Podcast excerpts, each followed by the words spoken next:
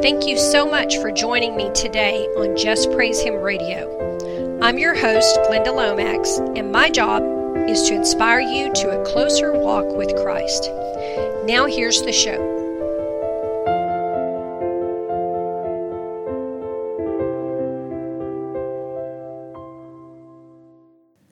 Hello, believers. Welcome to the Just Praise Him radio show. I'm your host, Glenda Lomax, and the title of my message today is Weary and Worn Down. I know I've talked about this before, but I think we need to talk about it again. And this is my, I don't know, second or third time to try to record this. It's late on Saturday night, almost 10 o'clock. And I have I have not been well for at least the last week. I mean, like I've been in bed a lot, not well. So, but I I'm going to try real hard to get this podcast to you. How are y'all doing?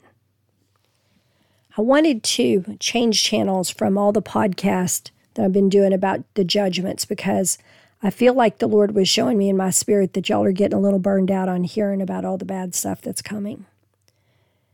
And th- that's all stuff that we cannot prevent. So it is a little hard to take sometimes. And I grieve too, y'all, when I think about them. So this week, let's talk about some other stuff. Let's talk about, to start with, how we are handling or not handling stuff that's going on. I'm sure y'all have heard the news that on Thursday, the 8th, um, Queen Elizabeth II passed away. Did you notice a sadness or sorrow or depression uh, when you started listening to all of that? The reason I ask is because I did notice that. And my friend Nicole called me this morning and she noticed that. And it happened not only to her, but to her family. And you know, normally when you hear of someone's death that was a good person or whatever, you're going to feel a little bit of sadness. And you wouldn't think anything about that. And I think that Satan, being the opportunist that he is, used her passing as a cover to try to put a spirit of sadness or depression on everybody that heard about it. So when I realized that, I immediately rebuked it and it left and cast it out. So y'all need to cast it out in the name of Jesus. Okay, so let me just say, with everything that's going on, because we're all dealing with it, y'all, and we're all thinking about it. We're all watching all the prices go up, and we're watching, like here where I am in America, the government make insane decisions that just leave you shaking your head because it's almost like you know, you can act stupid on purpose, and I'm just going to say that and leave it at that. But um, we're just watching insane things happen. And it's frustrating to watch. It's frustrating everything that's going on. And living in a world full of perversion is very hard. And we're dealing with that as Christians, all of it at one time. And it is a lot to carry, y'all. If you have not noticed, let me just tell you that it is. And I know some of y'all think I'm Sister Super Christian over here dealing with everything, you know, standing strong in the midst of that. So let me just set the record straight on that. Up front, every day now feels so hard to me. I feel like I cannot do another day. And I tell the Lord that almost every day, Lord, I just, I don't think I could do another day. And then I go to sleep and I get up and I do another day. We can, we're stronger than we think we are. But I mean, it's so bad. It is so bad down here on the earth. But it is what it is. And so I just wanted to, to mention that. When it gets to be too much, I'll like make me a cup of coffee or hot tea, and I will try to go aside for a little while with the Lord, sit in my chair and read Psalms. For some reason, Psalms always calm me down.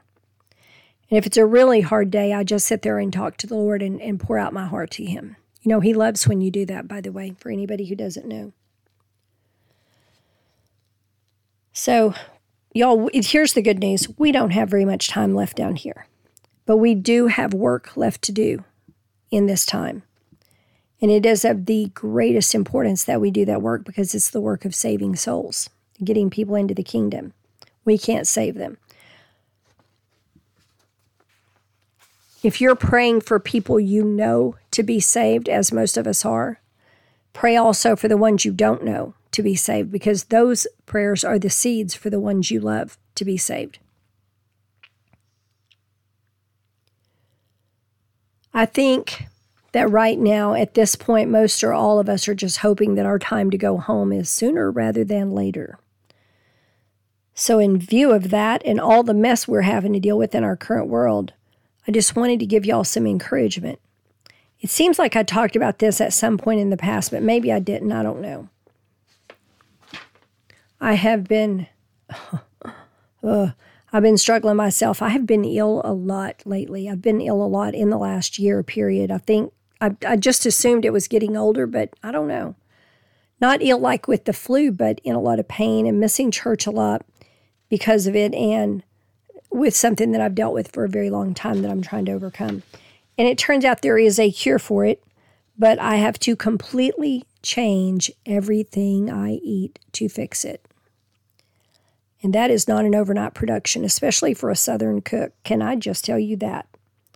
So I'm in the process of trying to change my diet a little at a time. I have to switch over to whole food and fresh food and get away from everything else. And I'm not the greatest at doing that. Uh, I don't know yet how to cook any other way than Southern. So I'm trying to learn by trying. Uh, my goal is to try two new plant based recipes a week if I can. That's my hope. Uh, where I live, there's not all that many, you know, unusual ingredients. So there'll be some things I can't cook, but I want to try that. I'm tired of being in pain and I'm tired of dealing with this every week, week after week after week. I'm just tired of it. So that's part of the reason I've been so quiet for months now is I have not been well. So, um, I want to talk to you about why you don't have to worry so much about what's coming. Okay. There are five main or usual ways that God judges nations that turn from Him or that are wicked. And I believe that, I think these are listed in Ezekiel, like maybe in chapter 14, but I'm not sure. And they are war, famine, disease, wild beasts, and evil rulers. The worst of which will be the evil Antichrist ruler, of course, who will ascend to a position of power over the entire world. We may or may not be here for that. I don't know. So I want to read you some verses and do a little word study I think will help you. We're going to talk about Revelation 3 10 and 11. Because thou hast kept the word of my patience, I also will keep thee from the hour of temptation, which shall come upon all the world to try them that dwell upon the earth. That's verse 10 and 11. Behold, I come quickly. Hold that hold that fast which thou hast that no man take thou, thy crown. I believe Revelation 3:10 is talking about the time when the mark of the beast comes out. I believe that we all need to stand on this verse as to why we will not have to be here for that, and I'll explain. So let's do a quick word study on Revelation 3:10. Because thou hast kept. That word kept means watched over or guarded. The word, that word is logos, the spoken word of God, of my patience, which means patient endurance. I also will keep, which means take care of, guard, or protect thee from the hour. The hour means the time or the season of temptation. That word temptation means one description says the trial of your fidelity, which means your faithfulness. I don't know anything that would be a greater test of your faithfulness than that, which shall come upon all the world to try, and that try means try, tempt, or prove them that dwell upon the earth. Okay, so it means because thou hast watched over and guarded the spoken word of God of his pa- of patient endurance, and I think that's your patient endurance, my patient endurance, not his. I also will take care of, guard, and protect you from the season of the test of your fidelity, which shall come upon all the world to try, tempt, or prove them that dwell upon the earth. That is what that means. Okay? Behold, I come quickly. Hold that fast which thou hast, that no man take thy crown. When you are faced with choosing Jesus and possibly never eating again, or taking the mark and selling out your soul, That is a test of your faithfulness. And I will tell you now, you better draw real near to the king so you can pass that test, okay? Because if you are not in love with him, if he is not your everything, you won't pass that test. You will take the mark because the Big Mac's going to look pretty good then, okay? Just saying. Okay, so let's talk about another verse Job chapter 5, starting in verse 20. In famine he shall redeem thee from death, and in war from the power of the sword. Thou shalt be hid from the scourge of the tongue, neither shalt thou be afraid of destruction when it cometh. At destruction and famine thou shalt laugh, neither shalt thou be afraid of the beasts of the earth. That just covered every judgment, every single one, except maybe evil rulers. Job 5:20 In famine he shall redeem thee from death. That word redeem means release, ransom or rescue. So he will release, ransom or rescue you from death. If he releases you from death, that means you're not going to die from the famine. It means he's going to get you out of here or do something. And in war, he's going to release or ransom or rescue from the power of the sword. You'll be hid from the scourge of the tongue. Neither will you be afraid of the destruction when it comes. And at destruction and famine, you're going to laugh. How you like that for a verse to stand on? Neither will you be afraid of the beasts of the earth. So, hey, I'm just saying, y'all, we've got verse to stand on. If you got scripture to stand on, you good. And one more passage of scripture Psalm 33 18 to 22. Behold, the eye of the Lord is upon them that fear him, upon them that hope in his mercy, to deliver their soul from death, and to keep them alive in famine. Our soul waiteth for the Lord. He is our help and our shield. For our heart shall rejoice in him, because we have trusted in his holy name. Let thy mercy, O Lord, be upon us, according as we hope in thee. That's good right there, y'all. Behold, the eye of the Lord is upon them that fear him. It means he's watching you, he's watching over you. Upon them that hope in his mercy, that's all of us, to deliver their soul from death and to keep them alive in famine. Our soul waiteth for the Lord, he is our help and our shield. For our heart shall rejoice in him because we have trusted in his holy name. Let thy mercy, O Lord, be upon us according as we hope in thee. So there's you some verses. I'm going to try to remember to put um, the references for these verses down in the description for this. So let me read you from Gill's exposition of the entire Bible, some commentary on these verses in Psalms. In famine he shall redeem thee from death. In a time of extreme want of provisions, God so cares for his own people that they shall not be starved to death by the famine. So, in the famine in Egypt, which the Targum takes notice of, in the times of Abraham and of Isaac and of Jacob and the, the patriarchs, there was food provided for them, so that they and their families were sustained and perished not for lack of the necessaries of life. Now, just a side note the Targum was an ancient Aramaic interpretation of the original Hebrew Bible that was uh, created around the first century AD when Hebrew was in decline as a spoken language according to the Oxford Languages Dictionary. Okay, and in war from the power of the sword, or from the hands of the sword, from the swords in hand when drawn, and men are ready to push with them with all their force. So it mentions here that God preserved Abraham from the sword of the four kings when he made war with them and the Israelites in the war of Amalek in the time of Moses. Um, Bear with me here, y'all. Which the Targum here refers to, and David from the harmful sword of Goliath, and others with whom he was concerned in war. So, the, what they're saying is the Lord covers the heads of his people in the day of battle. Oftentimes, when multitudes fall on their right hand and on their left. Okay, end quote. Okay, so what I want y'all to take away from this, I'm sorry I'm losing my voice. What I want y'all to take away from this is a couple things that will encourage you. Number one, the coming great tribulation is for those who refuse to let God correct them now. You can avoid being here for that by being sure you get the sin out of your life and continually seeking Him for any other correction you need not to be left behind in that. That's pretty simple. You know if you have sin, 99.9% of the time, if we're sinning, we know we're sinning.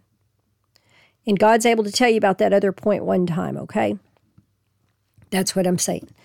Number two, the coming judgments are not against us. Let me read you Isaiah 41 17, which says, When the poor and needy seek water and there is none, their tongue faileth for, for thirst, I, the Lord, will hear them. I, the God of Israel, will not forsake them. We need to remember that even if we are here to experience some part of the judgments or even the warning shot judgment, the judgments are not for us as believers. They are designed to help the unbelievers cry out to God to save them. Okay? The tribulation is for refining, the judgments are for the unbelievers to help them realize that they need God because these are people who think they don't need God. They are punishment for those who continue to reject God. The judgments are a punishment for if they keep rejecting Him, and the Bible says they will. In Revelations, it says at the very end that they'll be going through all of this torment in these judgments, and they will just be cursing God and railing against Him. That they, those judgments are for those who have still not given their lives to Jesus. That's the people that should be afraid. They should be very afraid for what's coming because this is going to come upon them suddenly and they're stuck here in it until they do give them their lives. Or, because then he'll call them home, or until they're handed over to Satan while still alive at the end of the age. We do not want to be any part of that. You know, I don't think any of us would have chosen this time to live in. I know I wouldn't have. But we're here. And all we can do is keep putting one foot in front of the other until we're done with all this and we're called home to heaven. Y'all, that's all we can do. Knowing some of what's coming keeps a lot of people awake at night. It does me too sometimes.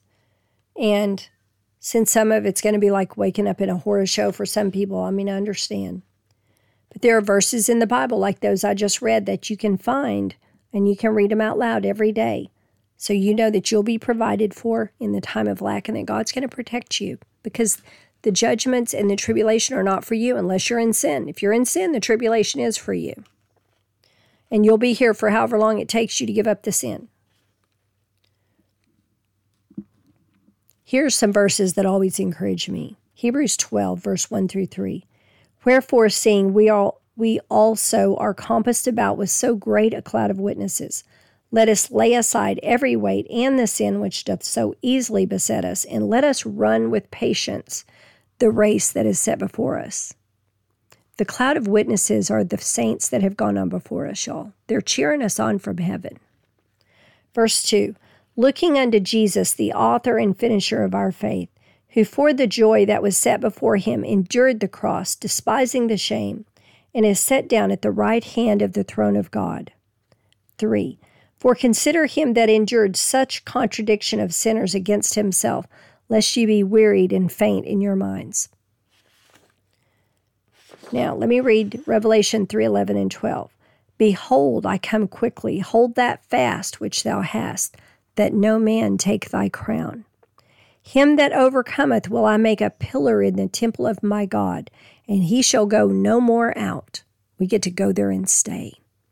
And I will write upon him the name of my God and the name of the city of my God, which is New Jerusalem, which cometh down out of heaven from my God, and I will write upon him my new name. We will be his, y'all, and we will get to stay there. We are so very close to the finish line of our race, y'all. We are so close to the finish line. We just have to keep going a little bit longer, and we'll be at home with our King. I hope this encourages y'all. Let's just hang on and do our best for Him and, and honor Him and remember that we stand for Him and we stand with Him no matter what. Most of all, we need to keep praying for the lost and we need to keep doing what's right, hour by hour, day by day, until we're finally called home. Jesus bless you. Thanks for listening. Y'all have a great week. Thank you so much for tuning in today to Just Praise Him Radio. You can contact me by mail at my new address JPH Inc., Glenda Lomax, P.O. Box 60, Glencoe, Arkansas 72539, or by email at jphtoday at gmail.com. JPH is not affiliated with any nonprofit organization, church, or denomination.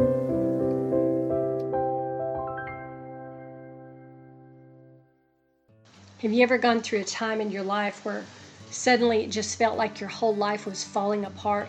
I call these experiences the wilderness experiences. Wilderness experiences are time of great uncertainty and change.